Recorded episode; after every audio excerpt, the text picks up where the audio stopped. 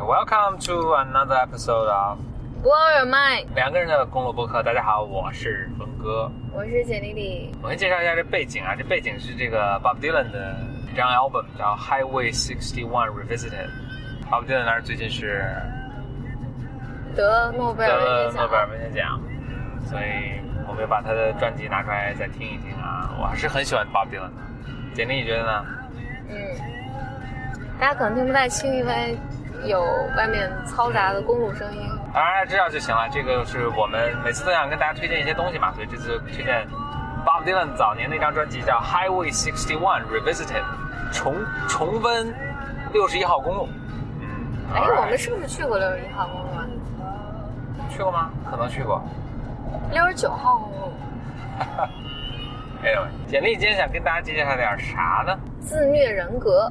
那就讲讲吧，这个概念是啥概念？怎讲？就是有一些人呢，你经常发现他没有办法享受，就但凡他生活好一些的时候，他要不然是自己无法享受，或者呢是他会有意的把自己的呃事情搞砸，要不然他就是要故意的把这些事情搞搞砸，就好像是就好像忍辱负重才是他人生的价值一样，或者过得特别的惨，嗯嗯。，Why？为什么？呃，当然就是这个从理论上还是有，就是怎么讲呢？就是心理咨询师或者或者就是心理咨询的这个学科做大量的假设啊，反正其中有几种假设。一种假设呢是这些人在早年生活的时候，他经常会为了呃一些就被虐的这些事情而受到大量的鼓励。我举个例子啊，就比如说你熬了一夜完成了一个作业，或者全班都没完成，就然后你就会受到哎，好。像我们的整个教育系统就很对对对，我我就想，我就其实是想说这个，就中国文化是特别鼓励这个的，对对，嗯就是我可以就刮我皮肉，刮我骨肉，然后啊但是呢，我舍身饲虎，对对对对对，然后就是这个这才能成为锻炼、净化灵魂，才能达到人生的那个境界。而且你能站站在道德的制高点上，嗯，我都受这么大苦了，别人也不好意思说我，你谁还好意思说我说谁都行。对，我熬了一夜，我熬了一个星期，我什么买房、什么卖血什么的，你怎么好意思批评我？嗯嗯，所以你看那个中国电视剧上的呃渴望啊，还有什么的，就女性，包括前一段海清演的有一个电视剧，虽然我没看啊，但我听大家讲过，这也描述这种。就是什么女性在她婆婆家里面怎么受欺负啊，大家怎么误解她呀、然后什么什么什么的，然后但最后她什么好容易离开了这个家庭，就一直你可以理解为她这家在这个家庭其里面其实一直是被虐待的，被虐待的意思是不是肢体上虐待什么？那要求她牺牲自自我，就抹掉自我，你有什么需求你都不要提，嗯然后你你的所有存在一切都是为了这个家庭或者这个小集体而存在的，嗯呃，然后所以你要为婆婆奉献，你要为老公奉献，你要为孩子奉献，你要为弟弟奉献，然后你要为老公的这种家庭里面的一切琐事负责。然后这个好容易她受尽了委屈，然后她终于决定离开这个家庭了，她也去有自己的新生活了。然后但是啊，婆婆重病了。嗯然后她就要回来不计前嫌，然后那个就展示出她伟大的、光辉的女性形象。嗯这就是典型的自虐人格。啊，嗯，就是我记得你说自虐跟自恋也有相它紧密的联系。是是有很很紧密的好像大家没我也活不了，所以我也得做这种牺牲对。然后在自虐的，但不一样的是，好像在自虐的，它里面都是自恋自恋受损的一部分。然后那呃哦，对，我想起来了，有有一些理论还认为是因为这些人在小时候，嗯，就是父母保持这种忽略，就是父母经常忽略他的需求。嗯，但是呢，自虐的人格和抑郁的人格，有有一些就是有一些人是真的就被虐得很狠，人生没有任何希望。自虐的人格呢，他还他是有希望的，他这个希望多半是，就我一般小希望是指什么？就只是他有希望被治好。他有不不，他人他的人生里面仍仍然是充充就有希就怎么讲有希望感的，啊，就是他这个希望是，如果我被虐的足够狠的话，嗯我是能得到人们被能得到被爱的。嗯，嗯，所以碰到这种人，我们是不是要狠狠的去虐他，然后以成全他？不，突然这种人就，对他等等会儿再讲吧，我们先到地方了，等会儿再讲。嗯他他是有一个挑战的，嗯，就是对于帮助他的人是很大挑战的，就帮助他的人不能去。帮助人帮就给他提供帮助人特别容易被诱惑，就是觉得啊他太可怜，他太惨了，就是他需要我的帮助，然后我一定要帮他，我要对他好。但这些人是并不想走出困境的，因为一旦走出困境，他会觉得我自己可能不值得被爱了，或者如果一旦走出困境的话，你们如果万一都不不再喜欢我了怎么办？嗯所以他是不能走出困境的。所以这个时候就就对帮他的人有很大的要求，就是你要保持冷漠，嗯嗯，对他的那个困境保持冷漠。，I see，就是这样见死不救。行，先暂停了，暂停了。OK，Welcome、to another episode of Blow your mind，两个人的公路博客。大家好，我是峰哥何峰。我是简丽丽。呃，Soundtrack 是 Bob Dylan。今天美国发生了一件大事儿，虽然跟我没跟我们没有太大的关系，嗯，但是何峰想讲一讲这个攻击是如何发生的。对虽然我不是特别感兴趣。哈哈哈。呃，美国这个大事儿是就是，反正先非常笼统的说一下，就是他们的网很多网，由于被黑客攻击，所以很多网站呢都就是上不去了。但不是我们上不去了，就是美国人也上不去了。嗯，耶，终 于对世界大同了。体体验一下。那他上不去了，就是受，首先说一下受波及的网站非常之多，就是他们的 Twitter 啊、PayPal 啊，还有什么 Airbnb 啊，互相互相全都上不去了。嗯，你肯定脑子中就在想，为什么这么多网站都上不去了呢？喂，喂，OK 是这样的，呃，我想想怎么开始讲。首先呢，为什么这么多网站去上不去了呢？不是说这些网站逐一都被受到了攻击，OK，嗯这个攻击者呢是他们是非常，反正很有策略吧。他专门攻击了一个，我先把 Bob Dylan 关掉啊，对不起啊，Bob Dylan。攻击者是攻击了一个，嗯，我想想啊，怎么形容呢？关了 Bob Dylan 你也没有想起来。它是攻击了一个你可以理解为互联网的一个中枢的一个一个东西，就是说这些很多网站，比如说你输入 Airbnb 的时候，这个你的电脑，它会先到连到一个大枢纽上，对对对，连到一个大枢纽上说哦，Airbnb 这几个词对应的这个地址是什么？然后这个地址其实是一个一个哎咱们通常所说的 IP 地址啊，实际上是一盘一串数字。但是为什么你不直接输入数字呢？因为咱们这人这个智力就人的这个大脑它就不太适合记数字，嗯它适合记一些有意义的词，所以让你记，比如 Airbnb，让你记 PayPal，嗯你是可以记住的。那你就输入了这个。记简单心理对。对，简单心理。但是实际上这些网站的地址呢，它最终是个数字的，对吧？嗯电脑只认数字，那他们就会像有一个这个字典一样，就是你把这个字输入进去，它就能告诉你这个数字是多少，嗯对吧？嗯嗯，然后你才能够呢，呃，找到这个真的这个 Airbnb 的网址，对吧？嗯那这个过程呢叫域名解析。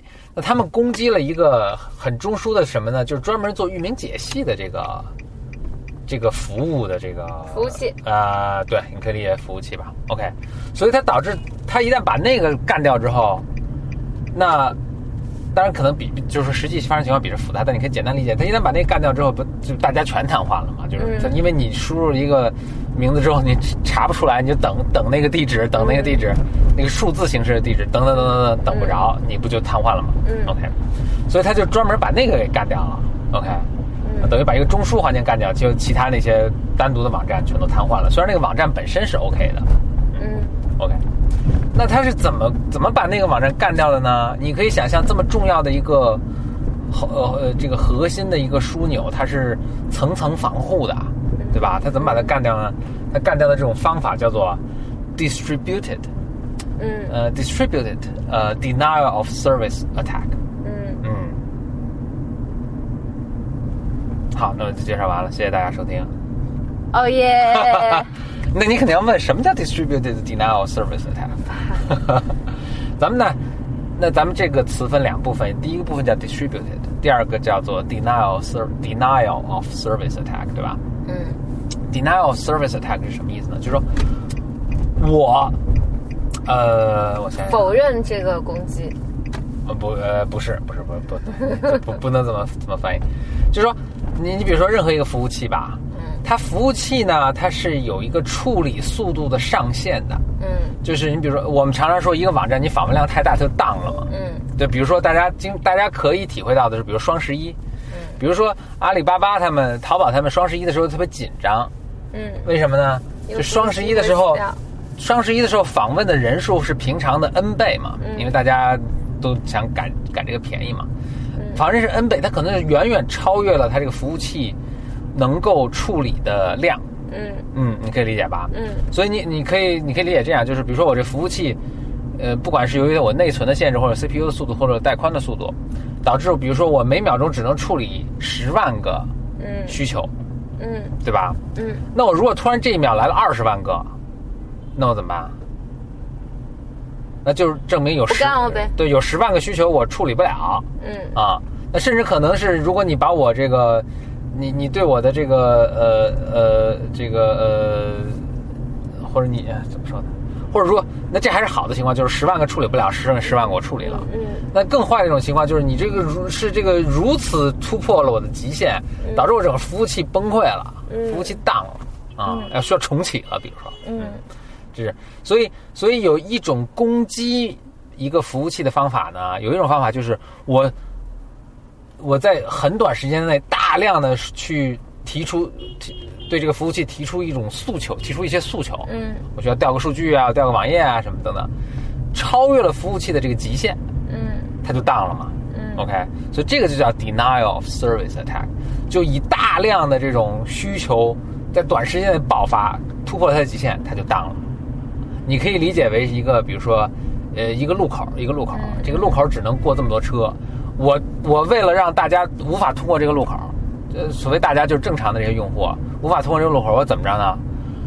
我就去雇了，比如说两百台捷达，嗯 在在他们同时通过这个路口，就把路口堵住了嘛。嗯别人就都那些真正想过路口的人也过不去了。OK，、嗯这样。但是呢，一个简单的 denial of service attack 是比较容易防范的，因为你就是从某一个你要发出这些需求，你得从你的某一台电脑上发嘛。嗯那我我就可以监控，我一看，哎，这个电脑，因为正常用户不会瞬间给我这么多需求，嗯对吧？所以我看到某个某个用户某一台电脑，某一个或者某一个地址突然发了这么多需求，我就把这个封了就完了。嗯我就告诉电脑说，凡是从这个地址来的这个，呃，所有需求我就都全忽略，嗯就完了啊。这是一个比较简单的这种防范的。所以呢，这个黑客们就，呃，更进了一步，叫做 distributed。什么意思呢？就是我不是从同一台电脑去发这个，让你防不胜防。就是你封了这个，我还从那台还在发；你不再封了这个，我还从那那台在在发。那可想而知，就是我发的这个电脑数越多，嗯你就越难防范嘛。嗯 OK，那当然，黑客你也很难说我自己去买几百台电脑去封，甚至你就是买了几百台电脑，这个呃可能效果也不不大。就是凡是你你自己能去买的电脑或者买的这个网址去做这个事儿的呢，呃，它数量总是有限的，我就把你封住了就完了。嗯，所以他们就又进了一步，他们就是预先，嗯，先制作一个病毒，去感染其他天下人的电脑，但这个病病毒平常不发作，OK，这病毒不发作，那这个病毒就可能在这个电脑中蔓延，但大家都不知道。嗯这个电脑包括可能是比如说普通人的这种电脑啊，比如说你上了一个网站，然后一不小心就下载这个病毒，然后你电脑就被感染了，但是它完全不影响你，所以你根本就不知道。嗯可能这个，比如说这个病毒已经影响了数百万台电脑，就遍遍布在世界各地啊。然后，然后但但是呢，就是都在上面住上，他们就等着一个一声号令。然后突然有一天，这个黑客就说，一声号令下，就像这这个像这个几百万台受感染病毒病毒说，你们现在同时都给我去向这个网址发发出请求去，嗯发出这个给他诉各提出各种诉求。所以就全世界几百万台电脑同时往这个，呃，这这电脑可能是公司的电脑，可能家庭的电脑，可能是各种各样的电脑，同时去发出诉求，这个那这个量是非常之大的，而且防不胜防。嗯你一下就 down 了嘛。嗯 OK，那这个就叫 distributed 啊，呃，这个 attack。那这一次它的是这一次的 attack 就如又尤其的这个呃值得关注呢。它这一次弄的就不仅仅是它影响你的电脑，嗯它是影响了你各种的联网设备。这些联网设备包括什么？我看他举例子特别有趣，包括那个就是你知道现在也很流行的，就是家里有小小孩儿、小婴儿，他的婴儿旁边会戳一个那种监测婴儿的那个摄像头，嗯这些都是联网的，因为就父母要通过手机去看嘛他的他把那些都感染了病毒，啊，然后这太坏了吧？然后就是为什么要这么做？就那些，然后你知道我们我们现我们前两天不是去去去看到那个什么卖冰现冰箱都什么空调啊洗衣机全都联网，对对对。它的好处是你在在家公司的时候，可能就说哎，空调给我开开，回家的时候家里就很很凉快或者很暖和，嗯嗯对吧？或者你在家里就跟我说把那鱼给我解冻了，然后你到家了，那个冷藏室的鱼可能就已经解冻了什么的，对吧？就那些也全都感染病毒了，然后就他，然后他们也能够去攻击那些这个什么，所以这个就是就是。这些美国这他们的调查这个也很惊诧，就说哇，等到一个全部所有设备全都互联网联网的这个时候，那这个真是你真是防不胜防。嗯然后这次就攻击非常严重了，就是呃一直都瘫痪，然后各大重大，现在还没好。现在你可能应该已经好了，但是确实就是，但是波及之广，就是全美国呢，就大家都上不去了嘛。好像是东部吧，东部都上不啊，去是啊？反正就是波及极广，然后影响造成了极恶劣的影响。哈哈哈哎，不过不过，嗯这有趣的是，我觉得人永远都有这种力量，就是你做一个系统呢，嗯然后就一定会有病毒出现，是，就是有人就有人建设，就有人破坏。嗯，嗯，就是所以以后大家什么自己冰箱啊，什么联网啊，什么家里有什么这种防婴儿，就给婴照顾婴儿的那个。我前两天不是说要给我给我的乌龟也弄一个监控，这样我能随时都能看到心爱的乌龟嘛？嗯，啊、但你都可以想，可能这都被染了病毒，他们可能会成为下一次进攻中的帮凶，或者就是他也能看到你家孩子怎么样，比如说，哦，是不是很 creepy？对，这个太 creepy 了。那啊那是不是还可以？那是不是还可以一种状况？就哎，我我记得那个亚马逊不是出了一个机器人吗？叫机器人姐 Echo，吗对对对对，啊，对对对，那那就是这些东西也都被改了是了。Echo 那个就是，呃，大家如果不熟悉的话，就是亚马逊出了一个就是做做的家庭机器人对家庭机器人儿，就是它它不是一个真的能来回走的机器人儿，就是看着就像小音箱似的，嗯但它是二十四小时在监听，也不能叫监听嘛，在听你说话，嗯所以你可以跟他说，就说说 Echo，他名字叫 Echo，呃，Echo play a music。，对，呃说 Echo tell me a joke。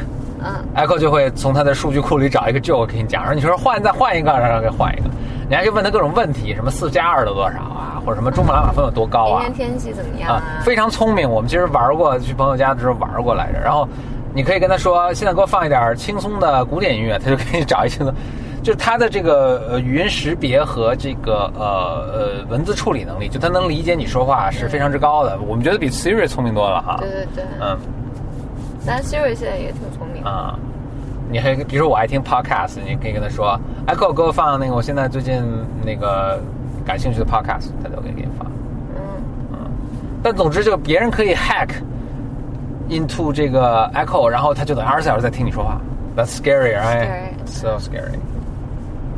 所以家里放这么一个东西还挺吓人的是啊，啊。什么都不敢说了。你看过那个一九八四吗？就是 Big Brother is listening。Yeah。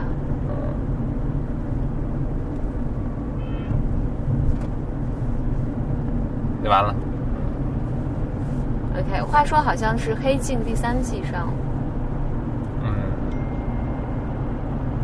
已经上了吗？好像是我看了朋友圈有人看了，说他看了很失望。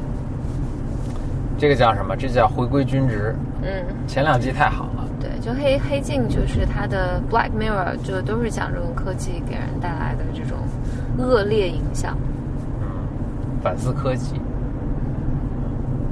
不过我觉得人类永远都在这种 struggle 里面是的，往前走，然后质疑我们这是不是把人类带向进一步的死亡，然后，但可能就是 destiny 就是 destiny，就是如果人类终将灭亡，它怎么都会灭亡。我那天看了一个特别逗的一本书，他说是这概念还有点怪，人类不会灭亡，不不不，就是啊，我不能按书的逻辑讲，因为按按书的逻辑讲太太太难讲清楚了。就是人类其实只是个工具，嗯就好像呃，比如你身你你你你身上的这些细胞，嗯其实他们都只是一个工具，他们很快就死了。然后，但他们都是 part of something much bigger，就是比如是人，对吧？就就创造出一个活的一个生物，然后这个个体就是你，对吧？然后这些细胞来了去，死了活，然后每个人都在做自己的事情。比如说你的这个呃这个白血球细胞就帮助你这个身体的免疫系统啊，然后你的这个呃皮肤细胞做这个事儿啊，你的这个呃什么肌肉细胞干这个事儿等等等等，对吧？他们都各司其职。然后他们如果自己有意识呢，他们还觉得自己在自己的工作中得到了莫大的这个成就感什么的。嗯但实际上宏观来看，他们都是就是就是可以被牺牲掉啊，然后他们的任务完成了，他们就就就就就就走了啊。嗯，他说，其实每个人人就是一个人这些 species，对对对，都是就像 cell 一样，就或者你你们在一起在完成这么一个任务，在在干什么呢？他是说，人就是在努力的创造什么？创造 God，创造电电脑啊，然后把所有电脑都联网啊，然后不断让他们变得更更聪明啊，然后把所有知识都记录起来了，然后让他们有 consciousness 啊。呃，我们是在创造 God，嗯嗯，God 创造出来了之后，我们的使命就完成了，我们就可以哦。嗯就说创造 God 是我们的命运，是我们的 destiny，是你不可抗拒的。就是人类完全可以，就是哎说我们现在科技已经进进步到一个我们可以满足的境地了，然后我们就不需要再去创造更新的东西了。创造更新东西也很危险，比如核弹很危险，对吧？嗯人工智能很危险，各种病毒很危险。但是你你人就有一种不可抑制的冲动，要去发现新大陆。嗯，怎么？要去探索这些东西，要去了解更多，要把它造出来。嗯那这种这个原动力因何而来呢？就是我们就是要去创造 God。